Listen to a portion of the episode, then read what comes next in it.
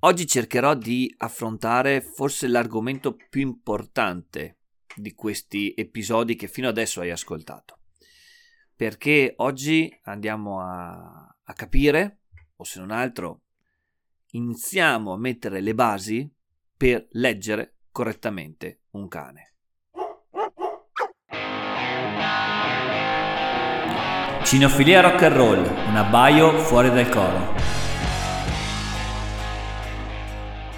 Benvenuto in questo nuovo episodio di Cinofilia Rock and Roll. Io sono Andrea Metifogo e oggi parliamo proprio di lettura del cane. Eh, so che lettura del cane è un termine forse un po' inappropriato, perché forse il termine più corretto è osservazione del cane. Però quando noi leggiamo qualcosa ne comprendiamo il significato e quindi quando diciamo leggere un cane vuol dire osservare e raccogliere delle informazioni su quel cane lì per eh, capire anche come rapportarci con lui. Quindi la, l'episodio di oggi è veramente un episodio importantissimo. Forse dovevo metterlo come primo episodio. Sono sincero, nel senso che quando noi impariamo a leggere un cane, impariamo anche ad, a, a, confrontarci e a, ehm, a, entrare in relazione con lui. Però ho voluto, ho volutamente eh, cercato di tenerlo come un episodio successivo proprio perché volevo portarti fino a qui preparato eh, a quello che oggi voglio eh, raccontarti. Quindi parliamo oggi proprio parliamo di leggere un cane. Allora, che cosa significa leggere un cane? E perché è di vitale importanza? Questa è la prima domanda che ci poniamo. Allora, la lettura si rende indispensabile per entrare in relazione con una specie diversa da noi. Quindi il cane non è un essere umano. E questo è un errore che fanno gli esseri umani, che l'essere umano tende ad antropomorfizzare il cane, quindi tende a dire io sono un essere umano, ragiono così, questo mi piace, questo non mi piace, automaticamente è uguale anche per il cane. No, errore madornale. Quindi, per entrare in relazione con una specie diversa da noi, la dobbiamo prima comprendere. Il cane è una creatura con pulsioni, istinti e necessità che molte volte entrano in contrasto con la nostra quotidianità o con le nostre esigenze umane. Questo soprattutto quando chiediamo a questa creatura di vivere a tempo pieno nella nostra società umana, così piena di regole, convenzioni, eh, che, che molto spesso sono in contrasto con le loro. Vedi, solo per fare un esempio quasi stupido, però forse comprensibile per tutti, il cane comunica principalmente, uno dei tanti sistemi di comunicazione del cane è comunque la marcatura, e in realtà quando il cane è con noi in un ambiente urbano chiediamo al cane di non marcare. Quindi chiediamo al cane di fare qualcosa che è contro la loro natura. È come se a noi chiedessero di non parlare. È un po' complicato. Quindi capire il loro profilo psicologico, la loro natura e il loro stato d'animo e la storia di esperienze che li ha portati fino a quel momento rende possibile aprire un canale comunicativo che porterà ovviamente alla costruzione di una relazione. Di base esistono due forme di lettura. La lettura a freddo, che è la prima impressione, che porta ad un inizio di comunicazione, e quindi più, eh, più, noi diventiamo bravi a leggere il cane, più la nostra lettura a freddo diventa efficace. Quindi a primo impatto, a primo, cioè il primo impulso che ho, che cosa questo cane mi sta dicendo? E poi ovviamente esiste la lettura a caldo. Sono, questo è il mio modo. Ah, facciamo una, facciamo una piccola parentesi. Uh, quello che parlo in questo episodio è il mio modo di leggere i cani, eh? Eh, perché in realtà al momento la cinofilia si sta concentrando soprattutto su questi argomenti, quindi i cinofili eh, che vogliono fare dei salti in avanti degli ultimi anni si stanno proprio concentrando fortemente sulla, su acquisire abilità, acquisire competenze per imparare a leggere i cani. E, eh, e parlare di lettura del cane è quasi impossibile da un podcast perché in realtà eh, richiederebbe una osservazione in campo. Quindi ci sono, io ho fatto intere giornate solo e esclusivamente ad osservare i cani e a condividere o confrontarmi con altri professionisti o con docenti per capire che cosa i cani in quel momento lì ci stavano dicendo. Quindi la lettura del cane è un ambito eh, in, in quasi, cioè nel senso è, è un ambito molto innovativo della cinofilia ed è anche un ambito in continuo sviluppo, in continua crescita, in continua consapevolezza di, di, qualcosa, di qualcosa, che stiamo imparando a fare. Quindi non mi ergo a, a tuttologo e ovviamente i miei colleghi che fanno il mio lavoro avranno il loro modo di leggere il cane. Ognuno di noi ha un po' sviluppa nel tempo la sua capacità di lettura. E a volte è molto bello anche confrontarsi, quindi è molto bello confrontarsi fra colleghi e dire tu che cosa ci hai letto in quel comportamento? Questa è una cosa che eh, infatti um, un consiglio che do anche ai tirocinanti che vengono a seguire i miei corsi, che vogliono un giorno diventare eh, educatori o addestratori, una cosa che gli dico sempre è mantieni l'umiltà di dire non so niente. Perché quando noi ci interfacciamo con il cane, primo approccio che dovremmo dire è io sono ignorante e sto imparando da te quando osserviamo un cane, è chiaro? Anche perché leggere il cane è anche un po' un atteggiamento arrogante di dire ok, io, ti, io so cosa stai, dicendo, cosa stai pensando, però per usare le parole, l'ho citato spesso nel mio podcast, per usare le parole di Paolo Villani, lui una volta mi disse sono 80 anni che lavoro con i cani, no, ho 80 anni ed è, dall'età di 20 anni che lavoro con i cani e sto ancora imparando.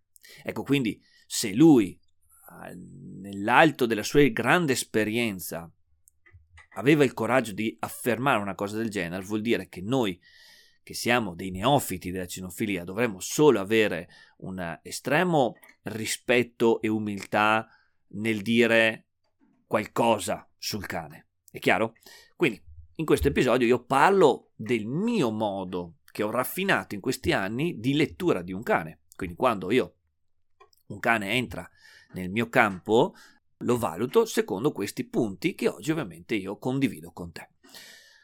Torniamo a noi, anche perché, ripeto, ci stiamo assumendo l'arroganza di valutare il comportamento di una creatura diversa da noi che quello che passa nella sua testa lo sa solo che lui.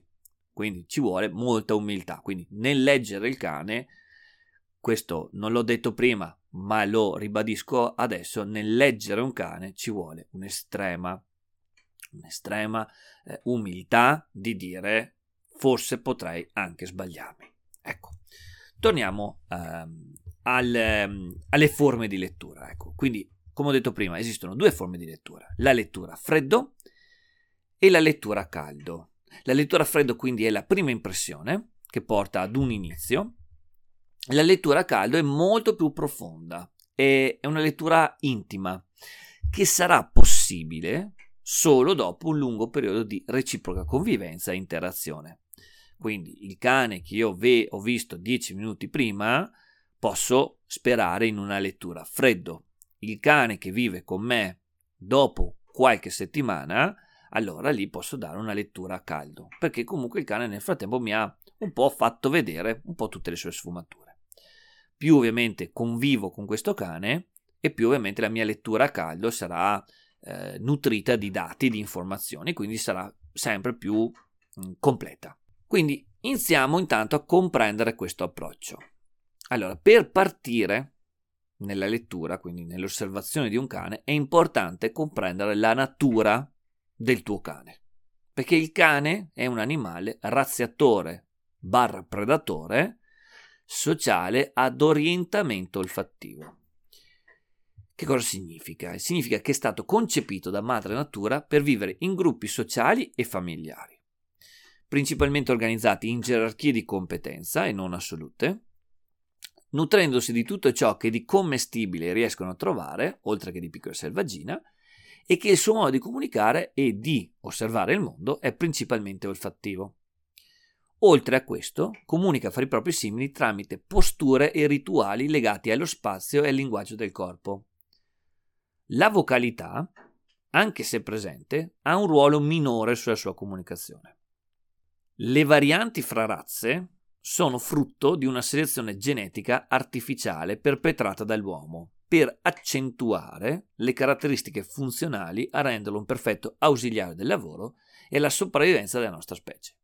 Quindi il cane di razza va osservato anche all'interno di un concetto che le tue caratteristiche sono state ipertipate dalla selezione artificiale, quindi l'uomo ha un po' esasperato alcuni tuoi comportamenti perché erano funzionali al lavoro e a un miglioramento della qualità di vita, di benessere dell'essere umano stesso.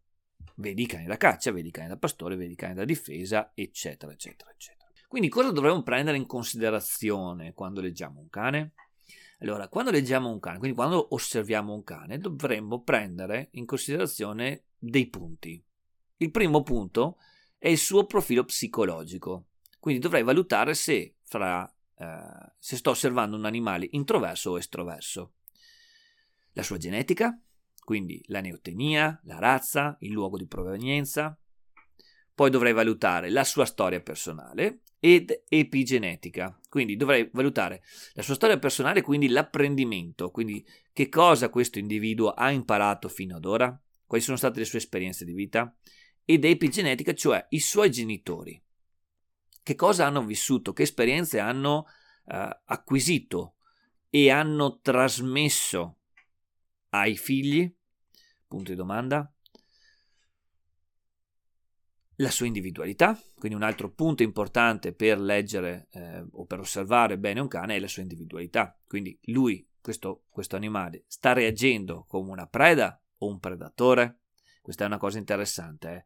Non avremo la possibilità in questo episodio di sviluppare tutti questi punti, però comunque durante l'arco delle nostre puntate parlerò di questi argomenti perché in realtà mi stanno molto a cuore. Quindi il cane che io sto osservando e guardando reagisce come una preda? Si sente una preda o si sente un predatore? Questa è, è, fa una sostanziale differenza quando noi andiamo a lavorare con un cane. Eh? Le sue marcature, quindi va osservato il suo modo di marcare, dove le fa, come, a conseguenza di cosa, che intensità ci mette, quanto ritmica hanno, quindi ne fa una ogni 10 minuti oppure ne ha fatte 100 in un minuto. Quindi tutte queste cose qua vanno molto osservate. Osservo anche come percepisce lo spazio attorno a sé. Qua è, è indispensabile una una comprensione, una conoscenza e un'applicazione anche del concetto di prossemica. Parolone molto articolato, mi rendo conto. Ci sarà un episodio in cui parlerò sicuramente di prossemiche. Le sue emozioni, quindi un altro punto di osservazione indispensabile è le sue emozioni. Troppe volte osserviamo il comportamento e non l'emozione che lo attiva. Quindi molte volte noi ci concentriamo io vedo un sacco di proprietari di cani che hanno il seduto come panacea di animale. Quindi il cane agitato, seduto. Il cane non sta fermo, seduto. Il cane seduto. Allora, il, in realtà eh, il comportamento, cioè l'espressione comportamentale di un individuo è soltanto la manifestazione di un'emozione che ha dentro di sé. Quindi quando io vado a lavorare solo ed esclusivamente sul comportamento, quindi sulla, sull'azione che l'animale fa, e non considero le emozioni che stanno dietro quelle emozioni, lì faccio un grande errore. Quindi, in primis, quando io valuto, leggo un cane, osservo un cane, devo capire le sue emozioni. Perché, come ho detto prima, troppe volte osserviamo il comportamento e non l'emozione che lo attiva. Quindi concentrandosi solo sul modificare il comportamento e non sull'emozione potremmo non riuscire a cambiarlo. Quindi se io mi insisto a cambiare il comportamento Molte volte chi lavora in coercizione infatti fa questo errore, cioè lavora sul comportamento ma non sulle emozioni che stanno dietro e il comportamento non cambia. Magari riescono per un periodo a sedare il comportamento perché usano la paura, però in realtà il comportamento è ancora lì e, no, e non se n'è andato dal cane e quindi prima o poi risalterà fuori. In ultimo, vado a considerare anche le sue pulsioni predatorie, perché il cane è un predatore. Quindi la, la benzina, il motore di innesco del cane è la predazione. I cani da lavoro, a prescindere dal lavoro che vanno a fare, che sia un cane da pastore, che sia un cane da caccia, che sia un cane da difesa, da utilità e difesa, parlo più dell'ambito della difesa personale, quindi dei, del cane che fa l'attacco in manica, eccetera, eccetera, principalmente la pulsione iniziale che eh, spinge i cani a fare quel tipo di azione lì è predatoria, è di natura predatoria. Anche i terrier di tipo bull, quando combattono con un altro cane, quindi quando vanno ad aggredire un altro cane, in realtà la loro pulsione è di natura predatoria, quindi non è aggressività, è predazione attivata dalla gaminess, ma quello è un altro discorso e magari se ne parlerà con più attenzione quando parleremo di te tipo bull. Però le pulsioni predatorie di un individuo stanno alla base anche della comprensione dei suoi, dei suoi comportamenti. Quindi, sto cane che cosa sta cioè, qual è questo, questa pulsione dentro di sé, questa spinta che lo spinge a fare tutte queste cose qua. Quindi le pulsioni predatorie sono indispensabili nella fase di lettura di un cane. Detto questo, siamo arrivati a un punto eh, in cui abbiamo un bel pacchetto di informazioni che noi possiamo già iniziare a mettere in ordine per capire il cane che stiamo osservando. Dal mio punto di vista, io personalmente li ho eh, sintetizzati in tre eh, principi di base. Quindi io ho principalmente tre principi di base di lettura dei cani con cui devo interfacciarmi, con cui devo lavorare o addirittura con quei cani che io incontro per strada. Perché questo, ok? Perché faccio questo episodio? Perché io vedo le persone che non sanno capire il cane che hanno dall'altra parte. Io ho visto troppe volte, soprattutto in aree cani, pista ciclabile o situazioni di aggregazione fra tante persone, molte volte anche appassionate, amanti dei cani, una mancanza totale di comprensione del cane che avevano di fronte. Quindi ho visto troppi cani spaventati, essere toccati, baciati, abbracciati, eccetera, eccetera. Ma in realtà il cane dall'altra parte viveva in realtà un'esperienza traumatica, un'esperienza violenta dal suo, dal suo punto di vista, e però la persona che lo stava che stava applicando questo tipo di comportamento in realtà lo faceva in buona fede molte volte esordendo con no, ma io sono amante degli animali, i cani mi piacciono un sacco, gli voglio un bene dell'anima, loro lo sanno. Ma che cazzo? Cioè, non è vero, ok? Quindi troppe volte con questo termine ci si è un po' nascosti dietro all'ignoranza più totale. Quindi queste persone che abbracciano il cane, toccano il cane, eccetera. No, ma io ho sempre avuto cani, a me non mordono perché loro sentono che io gli voglio bene. Ma va, ok? Balla, ok? Sì, sei fortunata che il cane è un animale docile, è un animale di base sottomesso e quindi in realtà la maggior parte dei cani, il 90% dei cani non ha il coraggio di mordere un essere umano, ma in realtà se gli mancassero questi schemi, quindi se al cane mancasse la docilità e la, la, questa capacità di, di, di un certo senso di sottomettersi, ok? Quindi di dire ok, tu mi stai facendo qualcosa che a me non piace, ma io non, mi, non reagisco. Se il cane mancasse questa componente, in realtà tutti voi stareste senza il naso.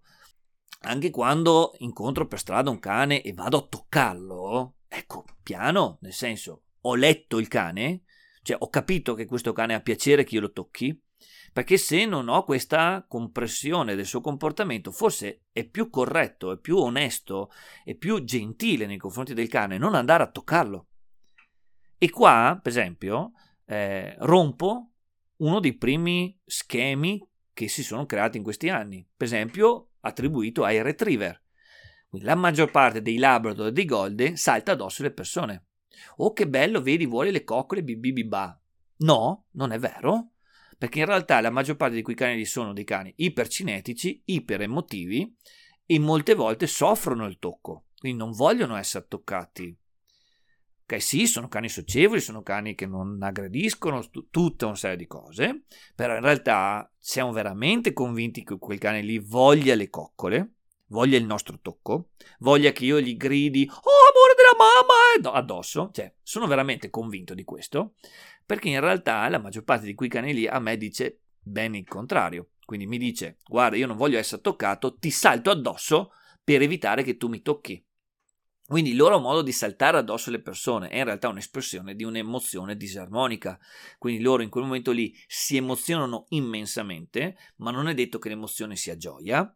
Ok? E nel, nell'emozionarsi l'unica soluzione che hanno per gestire questa emozione sarebbe quella di mettersi in movimento perché sono cani cinetici, quindi sono cani che si devono muovere, più si emozionano più si muovono e quindi automaticamente non possono farle perché sono legate al guinzaglio, ma devono anche gestire tu, estraneo, ok, che invadi la mia distanza intima e che vuoi toccarmi e quindi cos'è che fanno? Saltano addosso alle persone.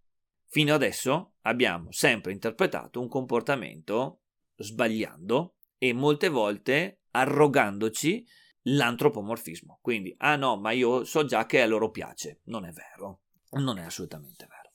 Quindi, imparare a leggere, per quello, perché questo episodio è importante per me? Perché io spero che tu che mi ascolti inizi ad osservare i cani da un punto di vista ben diverso e da un punto di vista che ti metterà nella condizione di rispettarli e di capirli. Allora qua ovviamente mi viene posta una domanda, eh, ma quando capisco che il cane vuole essere toccato? Allora, principalmente il cane eh, potrebbe apprezzare il mio tocco se noi abbiamo un legame, perché il tocco è, una, è un comportamento di grooming, quindi è una, un comportamento che gli animali sociali fanno eh, in dei brevi momenti della loro quotidianità. Il comportamento di grooming è eh, gli adolescenti che si, eh, che si sbruffolano, eh, il marito e moglie che alla sera sul divano guardano un film abbracciati, eh, le scimmie che si spulciano, i cani che si leccano, eccetera, eccetera. Quindi il comportamento di grooming è un piccolo momento all'interno di, un, di, una, di, un, di, una, quotidianità degli animali sociali dove ci prendiamo cura l'uno dell'altro. Quello è il momento di coccole per il cane. Infatti molti mi dicono, ehm, che soprattutto chi ha cuccioli, eh ma il cane non vuole farsi, non vuole farsi carezzare, se prova ad accarezzare mi morde. Sì, ma perché in realtà il cane in quel momento lì ha voglia di giocare. Cioè, mm, sì, nel senso, mm, la, il cane non ha voglia di stare lì fermo a fare grooming, ha delle altre esigenze, soprattutto perché è un cucciolo, e ha delle esigenze in realtà eh, di competere con te, di giocare, di buttarla in, una, in un aspetto un po' più ludico. E, e, quindi in realtà ti morde, ma è un morso in realtà con dei connotati comunque di gioco, ok? Non è che ti sta mordendo perché gli stai sulle palle, ecco.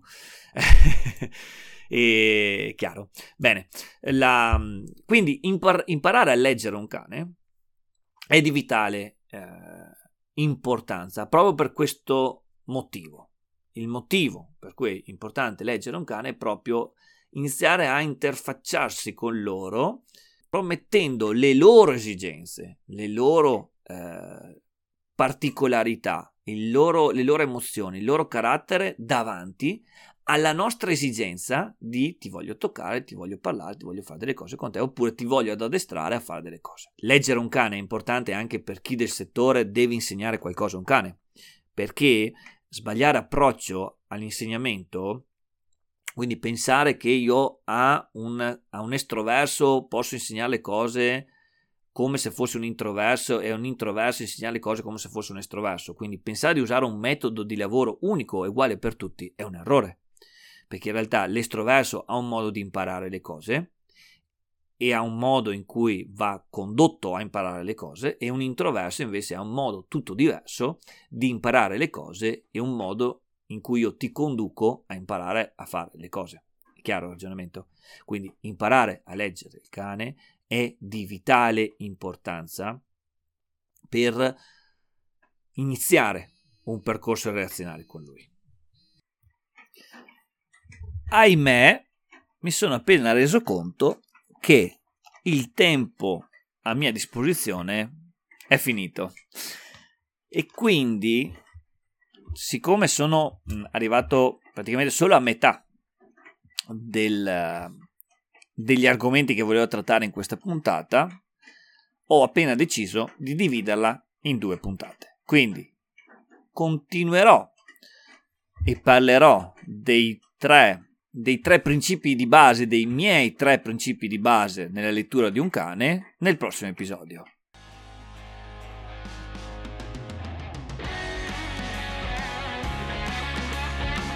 Grazie per avermi donato il tuo tempo e per avermi permesso di raccontarti un po' della mia esperienza. Purtroppo il tempo a nostra disposizione per oggi è finito, ma tornerò con un nuovo episodio la settimana prossima. Clicca su Segui e attiva le notifiche per non perderti le prossime puntate.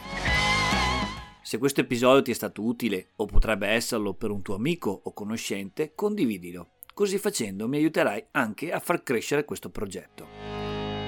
Se vuoi proporre una domanda o un quesito o una critica costruttiva, puoi inviarmi una mail. Trovi l'indirizzo nella descrizione dell'episodio. Io sono Andrea Metifogo e sono un consulente del comportamento animale e questa è Cinofilia Rock and Roll, il podcast che abbaia fuori dal coro.